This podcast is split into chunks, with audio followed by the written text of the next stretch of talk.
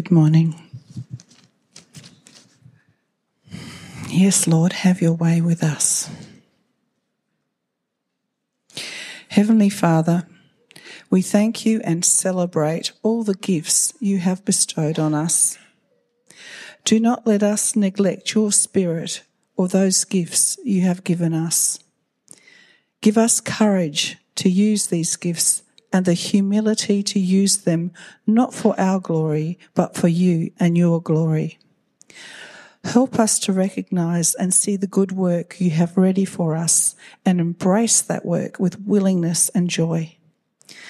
Father God, you alone are worthy to receive all honor and majesty and power and glory, for you have created all things and made us for your pleasure and your glory. And so we come today to offer ourselves to be used of you. Father, we know that today there are many evidences all around us of the spiritual gifts that you have graciously given to so many in our church. We pray that you would use our spiritual gifts as well as our natural abilities to you, to your praise and glory and not for our own personal pride. We pray that in using our gifts, we would grow spiritually and together with our brothers and sisters become mature in the faith. Help us to rightly use all that you have given us wisely and appropriately, and help us always to fix our eyes on Jesus, the author and perfecter of our faith. Father, we praise you and give you thanks for every spiritual gift we have. And we prayerfully dedicate each one back to you so that you would have us use them to help and encourage our fellow believers in difficult times as well as not so difficult times. We lift up your name, for we desire that you increase in every area of our lives and that we would decrease until it is not us, but Christ who lives in us and through us. Give us a heart to lift up our brothers and sisters so that together we will become more like Jesus. We pray for godly wisdom and discernment so that we will recognize which gifts you have given us. May the gifts you have given us be recognized and encouraged so that by using these gifts we will find fulfillment and joy in serving you. Father, we pray that we be the best that we can be as we outwork our spiritual giftings. May we always strive for excellence in all we do. Loving Father, we pray that you would use the spiritual gifts and spiritual graces we have received from you for the furtherance of the gospel of grace, that we may not only bless each other, but that we would reach out to a hurting and broken world. Fill us, we pray, with the fullness of the Holy Spirit and take our lives as a living sacrifice, holy and acceptable to you. All this we ask humbly in the matchless name of your dear Son, Jesus. Good morning, everyone. Just uh, make sure that, ah, beauty, there we go. Always love it when tech works. Oh, what an awesome service so far this morning. It's, yeah, just listening to Willie's prayer, to, to Sue sharing. God's good. He's, um, he's at work, isn't he? Um, look, I'm excited this morning to share with you guys Sam, this in his word series that Sam's kicked off. Um, there's lots of words of Jesus, aren't there? Um, it's a, it's a real smorgasbord. But I think some of us have, have some real favourites and phrases that, that stick out to us. Some of us that we, I guess, we really love. Some that we find a bit a bit difficult and a bit strange. Um, and I want to pick on a phrase this morning. Really pleased that Mike and Bev are here this morning. Bev, I'm sorry, I'm going to pick on you a little bit later. Hopefully, it won't be too bad. I meant to warn you, but I didn't. And Mike, I hope you've got your heresy banner ready to go. Just if I'm saying something wrong, you can you can let me know. Oh, thank you.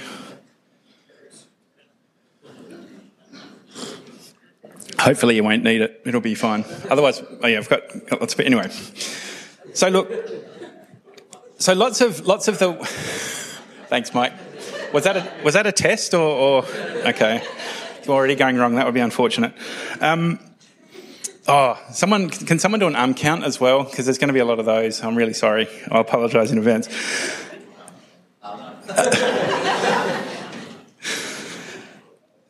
so lots of Jesus' words have made it into the culture. Um, there we go. Things like this one: "Do not judge, or you will be judged." Every house divided against itself will not stand. Um, all who draw the sword will die by the sword. Therefore, do not worry about tomorrow, for tomorrow will worry about itself. Think broadly, lots of these uh, um, in the culture, like the culture would, would know lots of these phrases. Do unto others what you would have them do unto you, the old golden rule. There's a few that are probably a little bit more uh, controversial, I suppose, or a bit more difficult in the uh, both for us and for, for harder sayings, and maybe maybe put a bump in the in the road or the idea of a kind and a, a friendly Jesus. So let the dead bury their own dead. Anyone who loves their father or mother more than me is not worthy of me. Anyone who loves their son or daughter more than me is not worthy of me. Go sell what you possess and give to the poor, and you'll have treasure in heaven. Love your enemies. Do good to those who hate you.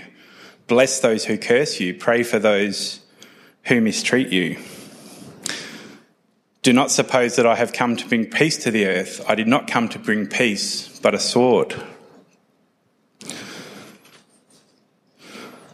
We even find Jesus a bit frustrated and annoyed. Like this one You unbelieving and perverse generation, Jesus replied. How long shall I stay with you? How long shall I put up with you? Sometimes I wonder if uh, there was Aramaic for ugh, because I think there's a lot of stuff that it feels like Jesus is saying that. And I love these because I totally get it. For me, it makes so many of these stories feel more authentic. Jesus was called Emmanuel, God with us, and he didn't sin, but it doesn't mean he didn't get annoyed with people. And I can relate to that. I mean, I'm sure people can relate to that in relation to me as well, but there we go. Anyway, what I'd like to do this morning is have a look at one of these more odd sayings of Jesus, uh, one that probably doesn't appear on too many inspirational quote lists or greeting cards, and I want to try and show you why I find it more encouraging than it initially appears. If we have a look right at the end of the Gospels in the very last chapter of John, John 21, and feel free to uh, have a look, open your Bible to that if you've got one. The whole chapter is a great story. I really, I really like it. I like lots of things in the Bible, but there you go. We won't read it all, but let me give you a recap of its early part. So this is the chapter after the empty tomb, chapter 20. So Jesus has risen. He appears to Mary in the garden. Then he appears to the disciples and finally to, to doubting Thomas. At the start of chapter 21, we see a few of the disciples have headed to Galilee, sort of gone back to their roots. Peter decides to go fishing, and uh, the disciples who are with him, it's not all of them, I think it's about seven, they decide they'll go as well. They fish all night, and how many fish do they catch? Do anyone remember? None? No fish. Then a mysterious stranger appears on the beach and asks them, Have you caught anything? And when they tell him no, he tells them to try the other side of the boat. So to pause here, some of these blokes were professional fishermen, don't forget. Some strange person on the beach has told them, Oh, why don't you try the other side of the boat? They're professional fishermen. They, of course, do that. And immediately they catch 153 fish. I don't know why John records 153, but again, this is one of these great details that we see in the Bible. So in verse 9, John works it out and he says, It is the Lord to Peter. And then Peter, being Peter, jumps into the sea to go and meet Jesus. The others bring the boats and the fish in a bit more conventionally. And then Jesus, he has a fire going on the beach. He has some bread. He cooks them some of the fish and gives them breakfast. So this is now the third time that they've seen Jesus after he was raised from the dead. Then from verse 15, we have this wonderful passage where Peter is reinstated. You remember that Peter had denied Jesus. So after Jesus is arrested, he's taken to uh, the house of the high priest, and Peter's sort of trailing along, not, not quite sure what's going on. People recognize him and say, Aren't you with that Jesus guy? And Peter says, No, no idea who he is. Says that three times, and, and he's, he's pretty devastated by that. This is Jesus restoring Peter or reinstating Peter. Uh, and he, he Jesus asks Peter three times if he loves him. Um, so I want to pick up the story here. So from verse 17, so Peter's getting a bit upset with Jesus because he's asking him the same, the same question. This is the third time. Oh, there we go. So the third time he said to him, This is Jesus, Simon, son of John, do you love me? Peter was hurt because Jesus asked him the third time, Do you love me? He said, Lord, you know all things. You know that I love you. Jesus said, Feed my sheep. Very truly, I tell you, when you were younger, you dressed yourself and went where you wanted. But when you are old, you will stretch out your hands, and someone else will dress you and lead you where you do not want to go. Jesus said this to indicate the kind of death by which Peter would glorify God. He's basically saying Peter's going to be a martyr. Then he said to him, Follow me. Peter turned and saw the disciple whom Jesus loved was following them. This was the one who had leaned back against Jesus at the supper and had said, Lord, who is going to betray you? It's, it's John. Um, when Peter saw him, he asked, Lord, what about him? So Peter's asking, just been told he's, he's going to die and he's, he's wondering about John. Verse 22, Jesus answered, If I want him to remain alive until I return, what is that to you? You must follow me. So I, I want us to, to really take note of this. Jesus answered, If I want him to remain alive until I return, what is that to you? You must follow me.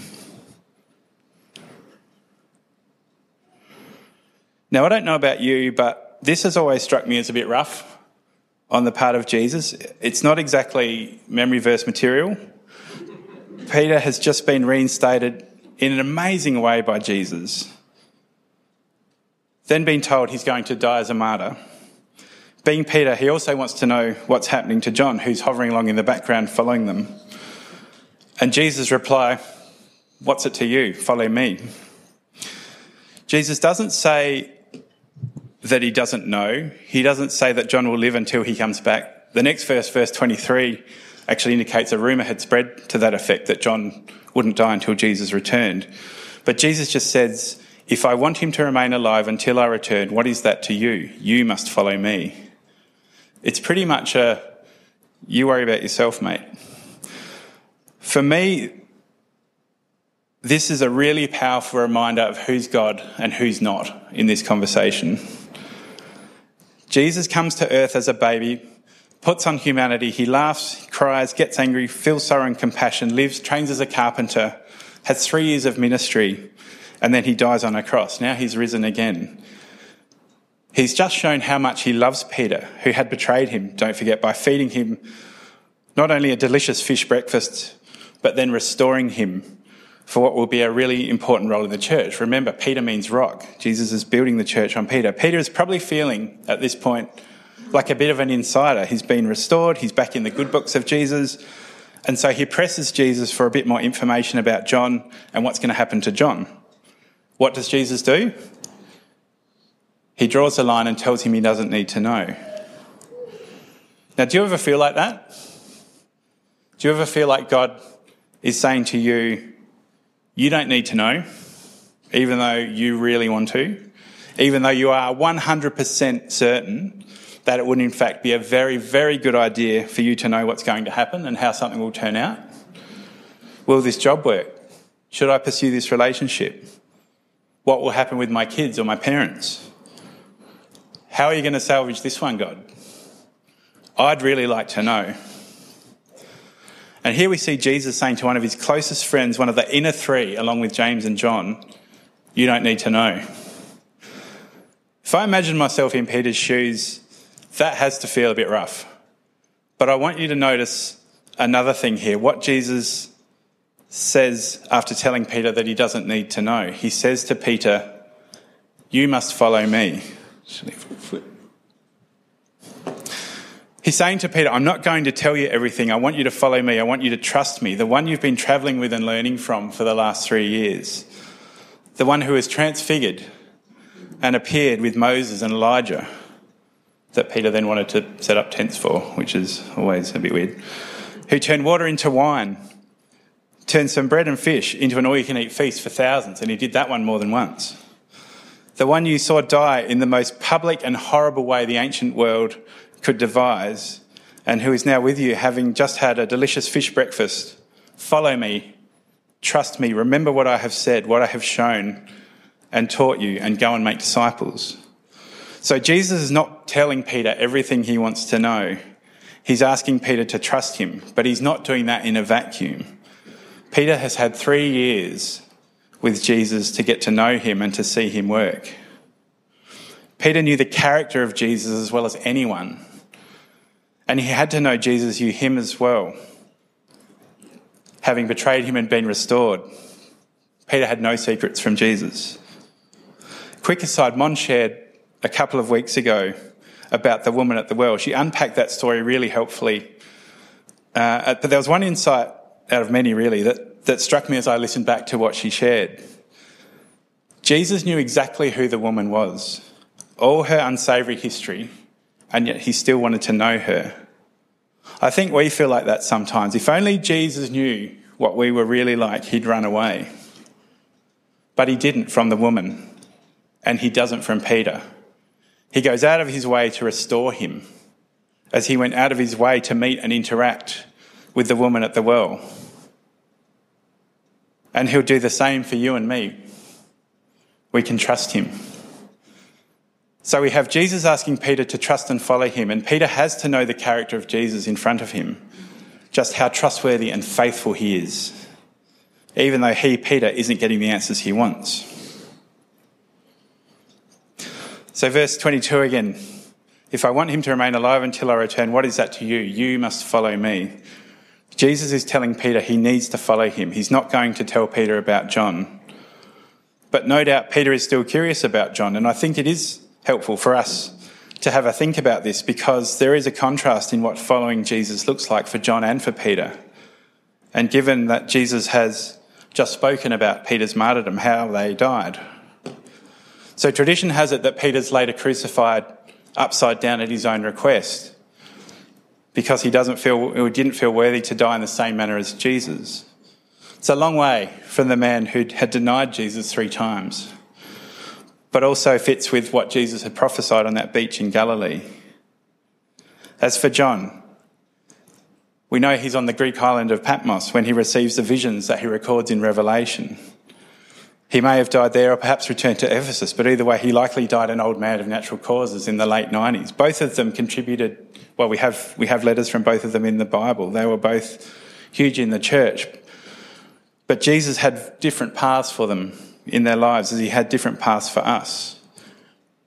We all follow the same Lord as Peter and John did, but exactly how we do that will look different for each of us.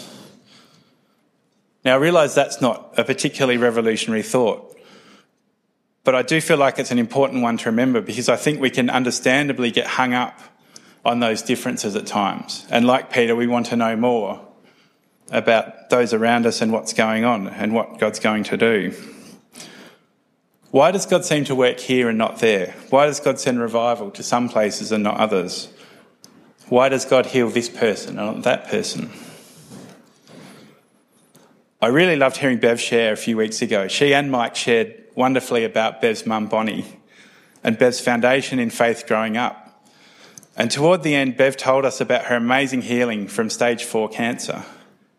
It is a real miracle of God and she shared about it wonderfully. But toward the end, she said this as she reflected on her miracle I feel for those who've lost loved ones to cancer and those who are still coping with serious illness and seemingly unanswered prayer. I know how you feel. I've been there for five and a half years of it. I ask, why me? I don't know. I really don't. But my foundations tell me this, and I won't move on this that God is with us He's able, He's faithful, He's promised, and He's in control. My challenge to you in conclusion is for each one of you to acknowledge Jesus as your Saviour. It's the only way to live. How's that for following Jesus? Bev's done that. She's followed Jesus faithfully, even when she wasn't sure what the outcome would be, and God has healed her. But for Bev, healing or not, it's all about following Jesus. I was telling my sister about about this, and she pointed out to me that Bev's story, and I think Bev actually pointed this out as well at the time, but that Bev's story is not just for Mike and Bev and for their family, and it, it absolutely is for them, but it's also for us as her church family, that we might rejoice with her and give glory to God. To come at this from a slightly different angle, I want to jump back a bit earlier in John to chapter 9 to another story of Jesus, the man born blind. Uh, there we go. The whole chapter is, is a pretty great battle between Jesus and the Pharisees, winding each other up. But I just want to have a look at the first six verses. So as he went along, he saw a man blind from birth. His disciples asked him, Rabbi, who sinned, this man or his parents, that he was born blind? Neither this man nor his parents sinned, said Jesus, but this happened so that the works of God might be displayed in him. As long as it is day, we must do the works of him who sent me. Night is coming when no one can work. While I am in the world, I am the light of the world. After saying this, he spit on the ground, made some mud with the saliva, and put it on the man's eyes. Go, he told him, wash in the pool of Siloam. That means sent. So the man went and washed and came home seeing. Now I'm going to leave the, the mud with spit part, which is a bit gross to our modern sensibilities. I suspect it probably was to them as well. And the actual mind blowing miracle of restored sight for now, because I want us to look closely at verses 2 and 3. His disciples asked him, Rabbi, who sinned, this man or his parents, that he was born blind? Neither this man nor his parents sinned, said Jesus, but this happened so that the works of God might be displayed in him. The disciples are assuming that sin is the cause of his blindness. Someone has wronged God, and this man is paying for it somehow. But what does Jesus say? Neither this man nor his parents sinned, said Jesus, but this happened so that the works of God might be displayed in him. So that the works of God might be displayed. We've seen the works of God displayed in Bev through healing, and we should absolutely rejoice in that. Give all thanks and glory to God. We can store things like that up for times when we're anxiously waiting on God to know what He might and does do when we're uncertain about what He will do in circumstances where we face Him. That can be the basis for our trust. But I think God can display His works through not healing or not answering prayer as well. And I want to give you an example. Many of you remember our daughter Hannah. When she was born, she had a rare syndrome. She looked a bit weird, but she was very cute. And she ended up with lots of medical issues and developmental delays. We had no idea what life would look like, but we knew it would be really different to what we were expecting or hoping. To my eternal shame, I can remember in those early days almost but not quite praying that God would just take her and we wouldn't have to deal with the complexity of her life. But in God's mercy, He didn't. Instead, what did we see? He gave us an amazing run with her amazing personality of nearly 10 years that was utterly transforming for us and for many around us. We met amazing people that we just wouldn't have crossed paths with.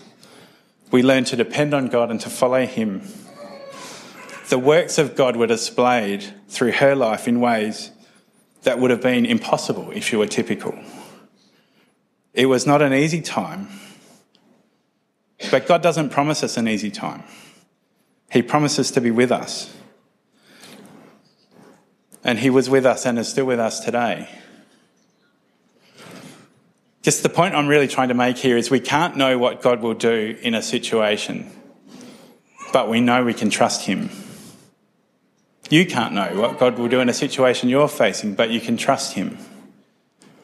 If God is in the business of displaying his works, you want to be a part of that. Look, I don't think it's a, a problem to ask him for answers or restoration or to know more, as Peter is asking about John, but we need to remember our primary role is to follow him, trust him, and see his works displayed in our obedience. Again, we, we just can't know what God will do in a situation, but we know we can trust him. So, what might it look like to follow him as he, he asked Peter to do. I think there's a lot we could say here, but I just want to focus on a couple of things. We can know God and we can serve Him. In order to know to, to follow Him, you have to know Him. How do we know someone? We spend time with them. Pray, read, and study the Word. What can help us to do those things um, is to do them with each other, to gather together, to pray, to hear the Word, to share with one another. We all have different characteristics and insights to bring. Serving is part of following as well. We've, we've just done the survey this morning for church, and that's important, but we can be mindful of what it means to follow Jesus during the rest of the week as well. How do we follow Jesus in how we interact with our work colleagues or neighbours? How do we bring Jesus to those around us? How do we, as Dave Smythe says, be open for business? And a couple of great examples of serving in church. I loved what Imbi shared last week about the blessing of serving in tribe and how encouraging it is to see young people taking hold of faith for themselves. To use an extremely timely example, I have to say that both times I've been up the front here sharing, I've learned a massive amount. I can't honestly say I've completely enjoyed the process or even the delivery process. My arm might have been twisted slightly, but I can't deny that God has taught me heaps about Himself as I've written and thrown out hundreds of words, read and listened to the thoughts of others, and prayed and listened to God. Now, because He's a gracious God, hopefully at least some of what I'm saying today makes sense and perhaps resonates with you. But regardless, He has impacted me through this process, and I give Him thanks for that. Sermons or serving tribe might not be your thing, but there will be something. If you're not sure, ask God. I'm pretty sure that's one where He will let you know if you seek Him. These are ideas and examples, but I don't want to be too prescriptive on this because I've said a couple of times and as we see in the example of Peter and John, it will look different to all of us. It's not for nothing that Paul uses the metaphor of a body when he talks about the church, a body with different parts. We saw that, didn't we? Um, working together. Sometimes I'm sure it feels like a sort of a Frankenstein, especially for our church leaders as they shepherd us. But if Jesus is our head and we all follow him, then slowly but surely we as the church will grow and make a difference in the world. I feel confident saying that because that's what the church has been doing for 2,000 years. And the world needs us, or more properly, God working through us. I spoke last time about the now, not yet of the kingdom, how God's kingdom is in some sense here in the world already. It's inaugurated through Jesus coming, his time on earth. But in other senses, it's not here yet because we still, still see much in the world that really isn't how it should be. It really does feel like there's a lot of not yet out there right now. But history shows us God often works in these moments. Our job is to know Him, love Him, and to follow Him wherever He calls us. As I said earlier, we can't know what God will do in a situation, but we know we can trust Him. Let me pray. Father, we thank you that you are real and that you sent your Son Jesus to die and make a way for us to be restored to you. We thank you for the words of Jesus that we have and that we can study and wrestle with and learn from. Not everything is easy to understand, but I pray that you would give us the wisdom through your Holy Spirit as we seek to do that. I pray that you would keep these stories fresh, that we would never lose that sense of amazement as we read of all Jesus did and know that today he sits at your right hand interceding for us.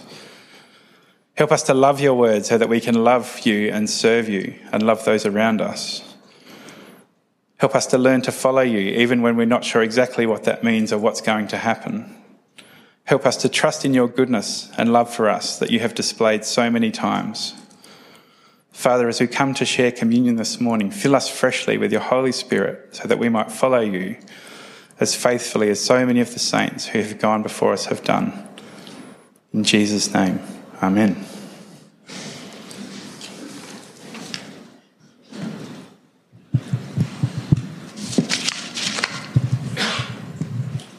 Didn't twist your arm that much. Wasn't that fantastic? Ben, thank you so much for just the way you've taken a story that meant so much to Peter and Jesus and related it to our own personal lives. And for the rest of the service now, I want to just, I don't want to, sometimes you can, you can add to stuff. I just let what, what Ben had shared just sit in your hearts for a bit. I'm going to invite the music team up. We're going to sing a song that speaks of Christ being enough. And in a, in a way, it fits in with the, the, the idea of what's it to you, follow me. We can look around us and we can have so many questions.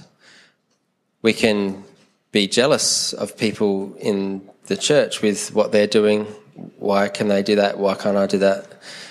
And maybe Jesus is saying to you, What's it to you? Follow me. And as we prepare for communion this morning, is the Lord calling you back? Really fits in with what Sue said about just refining our hearts again, coming back to have our confidence and our faith in Christ alone. No matter what we go through, no matter what God's calling us to, what we're fearful of, the, the important thing is that we follow Him, that we know Him, that we love Him, that we serve Him. So, as we sing this song, we're going to sing a, a verse and a chorus, and then we're going to share communion together. And I just pray that as we sing and as, as you come forward to receive the elements this morning, you'd be asking the Lord, What does it mean to follow you? Have I put my hopes and my dreams in things? Have I, have I put a stop on serving because I want these answers first?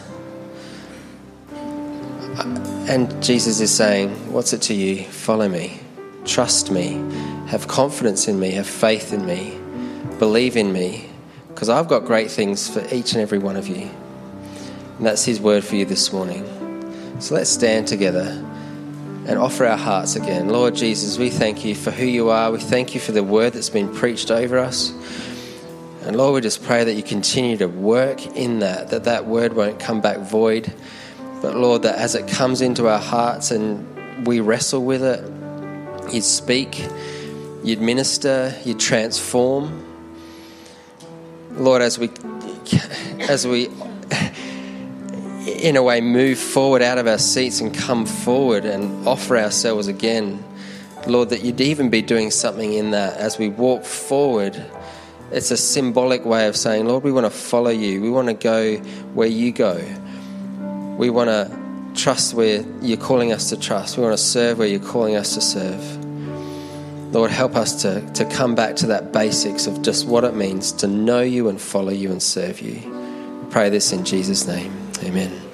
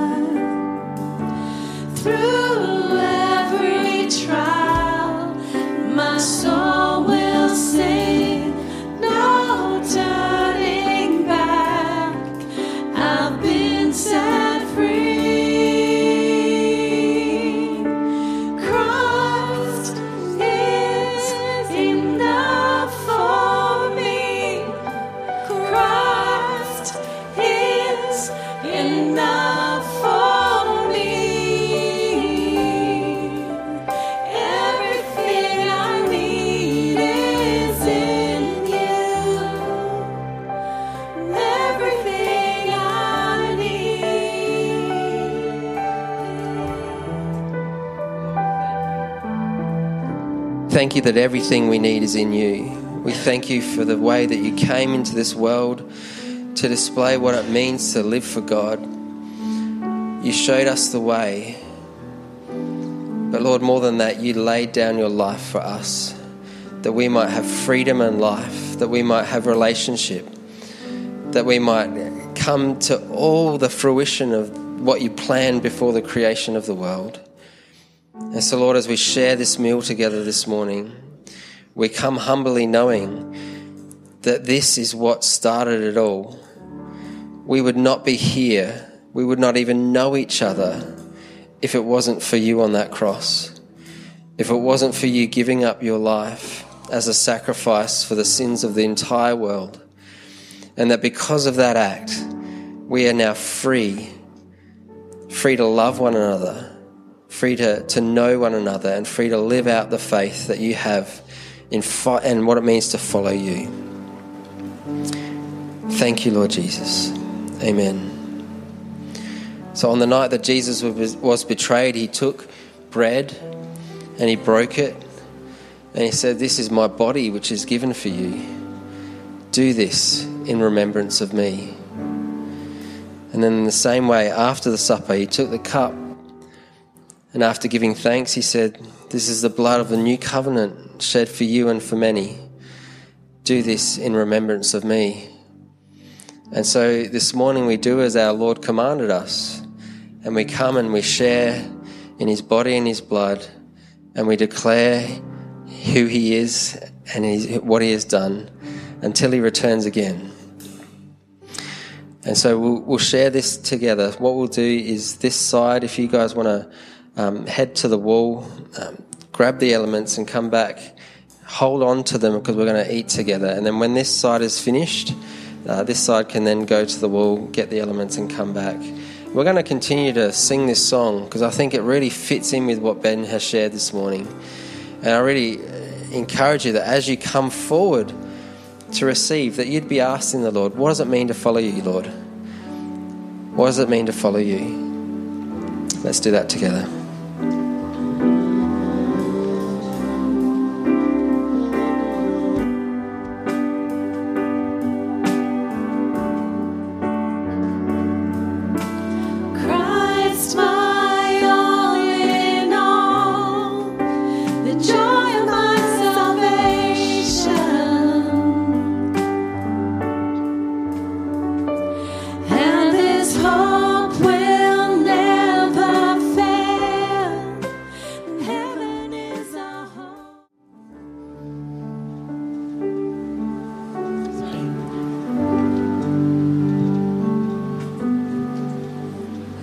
Let's stand together.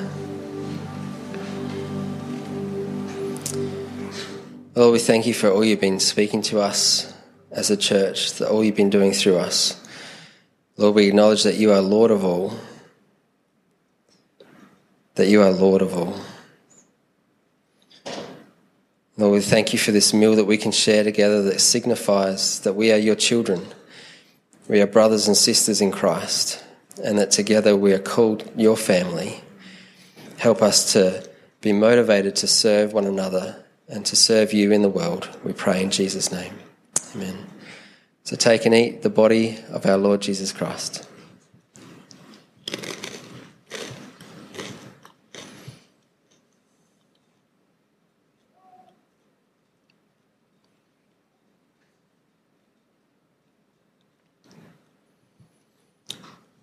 And let us drink together the blood of Christ shed for you for the forgiveness of sins.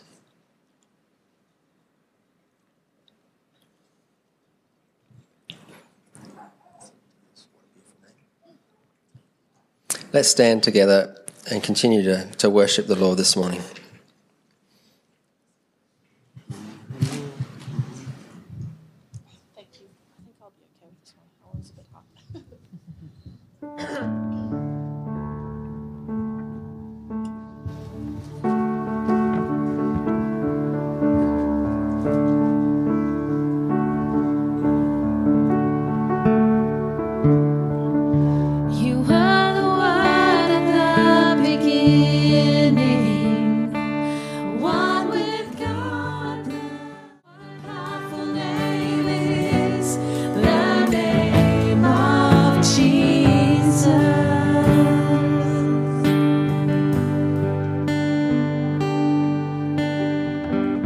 Great song to finish with. What a, a fantastic time we've had together.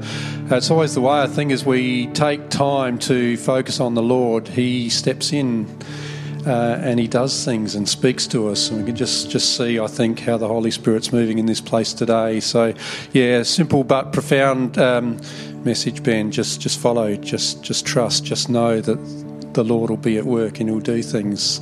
Um, that's it for the this part of the service. Still a chance to uh, hang back for a while and catch up uh, over a cup of tea or coffee, either here or on the deck at the back.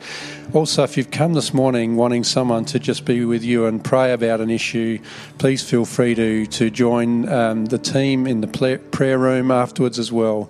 And my prayer for all of us would just be able to lay hold of what God's spoken to each and every one of us um, in this place this morning, and just just we'll know that we've been here for the for a good reason, and and just go on and uh, stronger in our faith and our walk with the Lord. Thanks, everyone. God bless.